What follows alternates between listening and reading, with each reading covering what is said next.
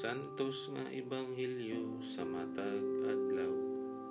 Hulyo 21, Miyerkules sa ikanapulog unong nga simana, sulod sa ordinaryong panahon, tuig 2021. Pagbasa gikan sa Ebanghelyo sumala ni San Mateo.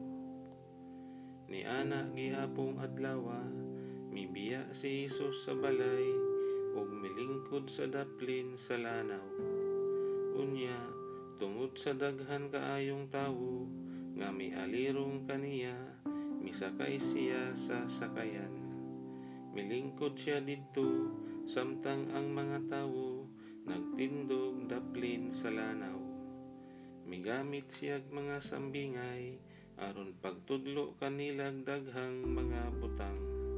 Miingon siya, may usa ka tawo nga miadto sa uma aron pagpugas. Sa pagsabod niya sa binhi, adunay nahulog sa agianan ug miabot ang mga langgam ug gituktok kini. Ang uban nahulog sa yuta nga batuon ug nanurok dayon apan sa pagsubang nga sa adlaw nalawos ang bag-ong nanurok ug kay wala man makagamot pag-ayo nangalaya dayon kini. Ang ubang binhi didto nahulog sa dapit sa tunokong sagbot. Nanubo ang tunokong sagbot ug gilupig ang bag-ong tanom ug ang uban nahulog sa maayong yuta ug namunga.